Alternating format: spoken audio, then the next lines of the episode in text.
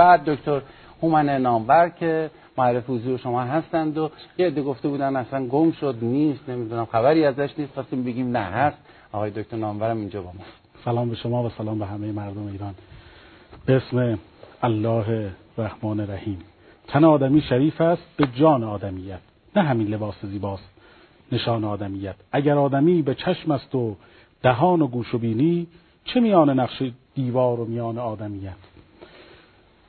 خور و خواب و خشم و شهوت شغب است و جهل و ظلمت. حیوان خبر ندارد ز جهان آدمیت. خوشحالم که بار دیگر در خدمت شما دوست بزرگوار خودم و استاد فریخته هستم. بزرگوارید. خیلی ممنون.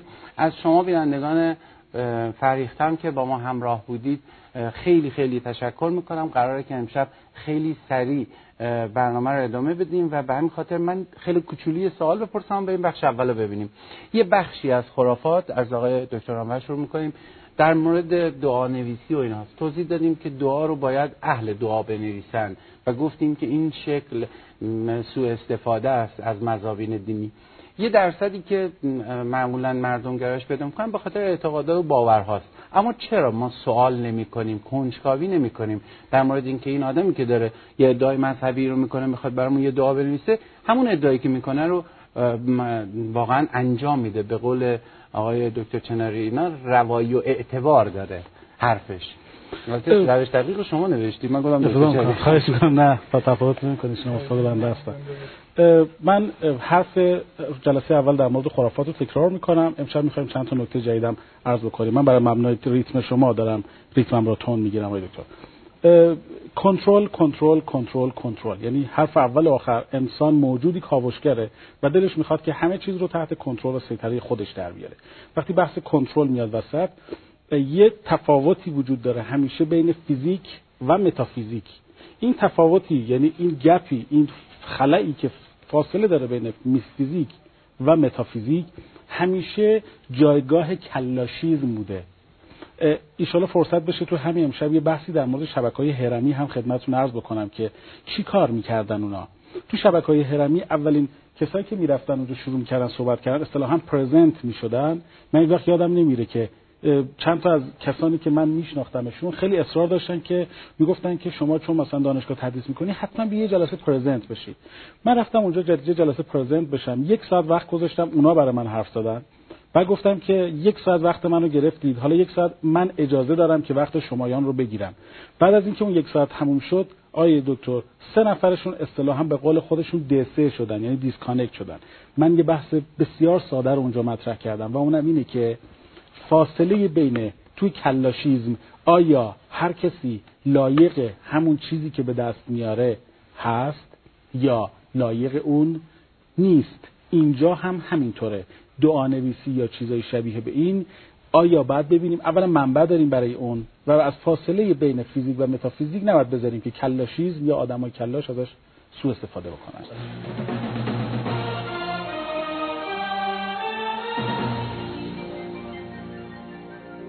پس اینکه علاقه دینی و مذهبی داریم طبیعی باید یک کشور محب اهل بیت اینجوری باشه. اما نکنه به خاطر اینکه می‌خوایم خیلی زود به هدفی برسیم و یک شبه همه مشکلاتمون حل بشه بدون اینکه مستندات رو توجه بکنیم بریم اسیر آدمهایی بشیم که تبهکارن. آقای دکتر نامور این افراد افرادی که کلاهبرداری می‌کنن در واقع دارن از فرصت ندانستن ما استفاده می‌کنن. ما به دلایل اینکه می‌خوایم مشکلمون سریعتر حل بشه از یه راه غیر معمول مثلا من پولم رو گم می‌کنم دفترم رو دزد می‌زنه می‌خوام پیدا کنم دزدی کیه یا وسیله که گم کردم کجاست. چرا من نمیام مشکلم رو منطقی حل بکنم؟ یعنی من می‌خوام زودتر و میانبر برسم به حل مشکل. از نظر اون که مشکلش داره اینجوری حل می‌کنی کاملا منطقیه. توجه می‌کنید؟ در اینکه او به هر چیزی چنگ زده و جوابی نگرفته. و بعضی چیزا جواب خطی نداره اتفاقا. ما فکر می‌کنیم هر چیزی که جواب خطی نداشته باشه از راه های غیر خطی که مصطلح شده در بین افراد از گذشته تا امروز حل و فصل میشه. در حالی که اینطور نیست. یعنی به غیر منطق اگر منطقی حل نمیشه پس باید به غیر منطقی ترین شکل ممکنش حل بشه. این غیر منطقی ترین شکل این غیر منطقی ترین شکل ممکنش. اما یه چیزی من بگم. ممکنه بعضی بپرسن که آیا جواب میده یا جواب نمیده؟ من میگم جواب میده. یعنی چی؟ چجوری جواب میده؟ شما که الان دارید سه چهار شب دقیقا شما دارید ردش می‌کنید. چند شب دارید ردش می‌کنید. چجوری میگی پس جواب میده؟ جواب میده برای اینکه من شخصی که دارم این کار رو می‌کنم به شکل غیر قابل باوری به این مسئله ایمان دارم. یعنی باورش دارم؟ دقیقا همینطوره. و هر چیزی که او بگه فکر می‌کنم که نوض بالله نص سریع قرآنه که او داره میگه. و پس این باید همینطور باشه که باید باشه. من می‌خوام آقای دکتر یه چیزی رو بگم نه مخالف با حضرت علی اما می‌خوام بگم که یه جاهای ممکنه خیلی خوشگلترم باشه. یه بنده خدایی اومد تو روزنامه نوشت که می‌خواهید راه شما فرمودین که اگر طبیب بودی سر خود دوا نمودی. من می‌خوام بگم که یه بنده خدایی اومد تو روزنامه نوشت که آیا می‌خواهید روش پولدار شدن را به شما بیاموزم؟ هر کی می‌خواد یه تومن یه دونه یه تومنی بفرسته به این حساب. اون موقع یه تومن برای خودش عددی بود. بعد از یک ماه دوباره همونجا آگهی کرد که اینجوری پولدار میشن. یعنی از بلاحت مردم استفاده می‌کنه. به همین راحتی شما میگی که کار می‌کنه؟ اونم همین کارو می‌کنه. یعنی میاد میگه نفر یه تومن بدید هزار نفر که یه تومن بدن میشه میشه هزار تومن اون موقع هزار تومن می‌شد خونه هم باش خرید. توجه می‌کنید؟ یعنی مردم با خوش که یه تومن که چیزی نیست. آقای دکتر دو نوع خرافه داریم. دو نوع شکل خرافی در ما انسان ها داریم. یه شکلش اینه که خرافه به شکل تفریحیه. حالا بریم یه قهوه‌ای باز کنیم بخوریم بخندیم و در موردش. دومین خرافه خرافه جدیه. یعنی میگه که من می‌خوام سویچمو پیدا بکنم. من می‌خوام شیوه زندگیمو پیدا بکنم. من به عنوان یک بازیگر به عنوان یک فوتبالیست به عنوان یک ورزشکار مهم فکر می‌کنم که اگر اومدم توی میدون و تیر دروازم رو نبوسیدم احتمالا امروز گل خواهم خورد امروز گل خواهم زد. یعنی اگر شیوه خاصی رفتار نکنم اینجا جدیه. بحث میلیاردها پول وسطه. اینجا دیگه بحث شوخی بر نمیداره. او مجبور خودش رو مجاب به یک باور خرافی بکنه تا بتونه از او پاسخی بگیره. آیا پاسخی می‌گیره؟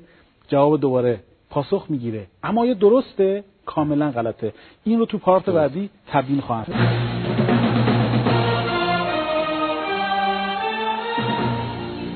آقای دکتر ما یه نمونه عینی دیدیم. من چند تا سال تو ذهنمه چون بخش مختلفی داریم می‌خوام خیلی سریع به موضوعات دیگه هم بپردازیم. چرا ما فکر می‌کنیم که پدرها و مادرها بزرگترهای ما به ما یاد ندادن که این مسیر میانبر غیر منطقی غیر عقلانی درست نیست؟ این یه موضوع. دو چرا ما عادت نکردیم بریم پیش مشاور و روانشناس؟ چرا عادت نکردیم بریم پیش متخصص؟ مثلا تو موضوع آموزش که شما کار می‌کنید این همه کنکور و اینا مطرحی تو جامعه ما. چرا پدر مادرها پزشک دارن نمی‌دونم آرایشگر دارن مربی تنیس برای بچهشون می‌گیرن معلم زبان دارن اما مشاور تو خانوادهشون نیست؟ این دو تا موضوعی که می‌خوایم بهش بپردازیم. اول چرا روانشناس مشاور اصلا ما نداریم که مشکلمون رو حل کنیم؟ ببینید در سطح اندیشه ما سه تا مرحله داریم. یک باور. دو ارزش. و سه نگرش. یعنی باور تب... باور اگر روش یک لایه ارزشی بیاد تبدیل میشه به یه چیزی به اسم نگرش. آیا دکتر میگن که اون طرف ها یه جمله در انگلیسی میگن change your mind change your life. فارسیشو بگم. فکر تو عوض کن دنیا عوض میشه. من میگم این جمله غلطه. چرا میگم این جمله غلطه؟ چون در سطح نگرشه. آدم فکرش رو عوض می‌کنه اما دنیاش عوض نمیشه. من میگم از فردا این کارو می‌کنم اینو که هیچ اتفاق نمیفته چرا؟ چون یه چیزی به اسم باور داریم. باورها رو کی میده؟ خانواده تجربیات شخصی خودم اجتماع و هر آن چیزی که مربوط به اوست. این میشه باور من. یه لایه میاد روش سوار میشه به اسم ارزش. من از شما سوال می‌پرسم آقای دکتر.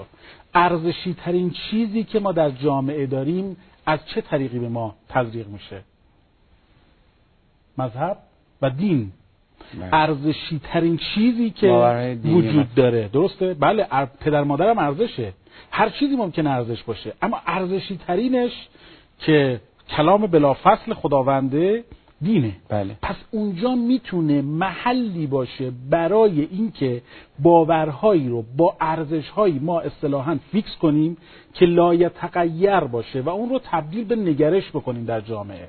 و به خورد مردم بده دقیقا. پس اینجا می‌تونه باورها و ارزشهای دینی در نهایت خودش یه جامعه رو متعالی کنه و اگر دست کلاشیزم بیفته اگر دست آدم های کلاهبردار بیفته این ابزار می‌تونه آسیبهای بینظیری بزنه که حالا حالاها نمیشه جمعش کرد. پس اگر باوری ارزشی من جمله صحیح هم اینه باور تو عوض کن دنیات عوض میشه. نه فکرت. فکر دنیا با فکر عوض نمیشه. دنیا با تغییر باور اتفاق دقیقا.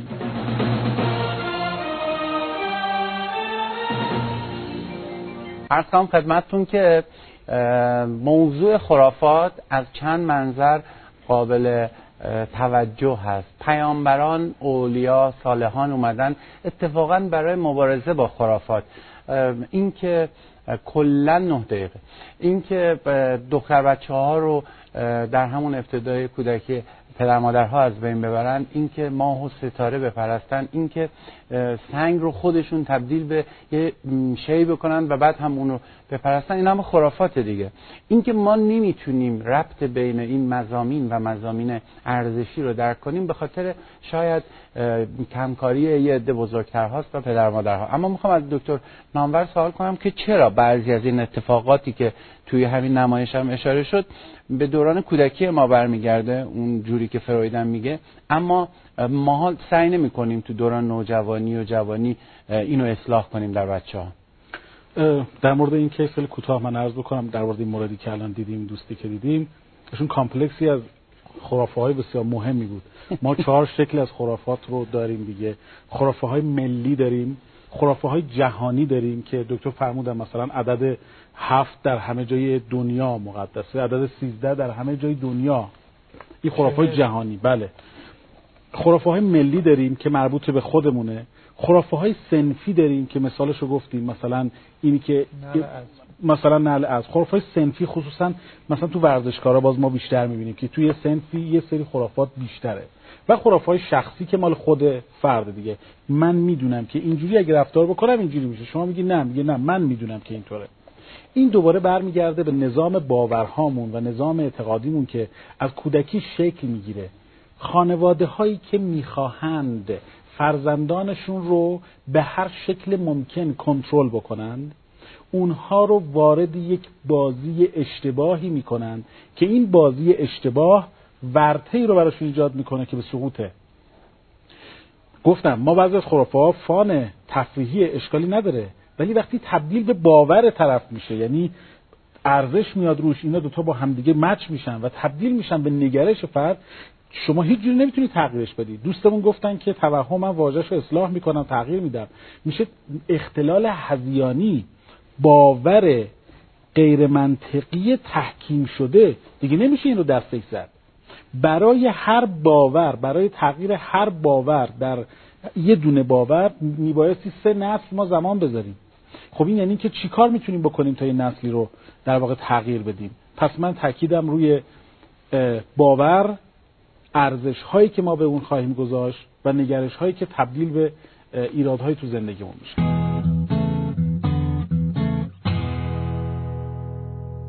آقای دکتر جنبندی شما؟ من دو تا نکته رو عرض می‌کنم. نکته اول اینه که توی همین آیتم هایی که ما دیدیم یعنی گزارشات که دیدیم دو تا چیز خیلی نمود داشت. اول اینکه آدم هایی که حرف می‌زدن در مورد دعانویسی یا هر چیز دیگه محکم قاطع و کاملا یه جوری حرف می‌زدن که آدم لذت می‌برد. سخنوران خیلی خوبی هستن. هوش هیجانی بالایی دارن. من همیشه اینو میگم. اگه می‌خوای یه چیزی بگی که مردم باور بکنن یا باید منطقی باشه یا انقدر بزرگ باشه که مردم نتونن اثباتش بکنن. به نصرالدین گفتن که مرکز دنیا کجاست؟ گفت همین جایی که من وایستادم. گفت که تو که متر نکردی. گفت میگی غلطه تو برو متر کن. اون انقدر قاطعانه صحبت می‌کنه. نکته دوم اینه که اگر می‌خوای یه حرفی بزنی که جدی باشه اون حرف رو علمی تر بزن. دقت کردی نوشته بود کتاب از اصول اساسی روانشناسی. آدم های کلاش از هر دستاویزی استفاده می‌کنن تا ما رو مورد خطاب قرار خیلی متشکرم.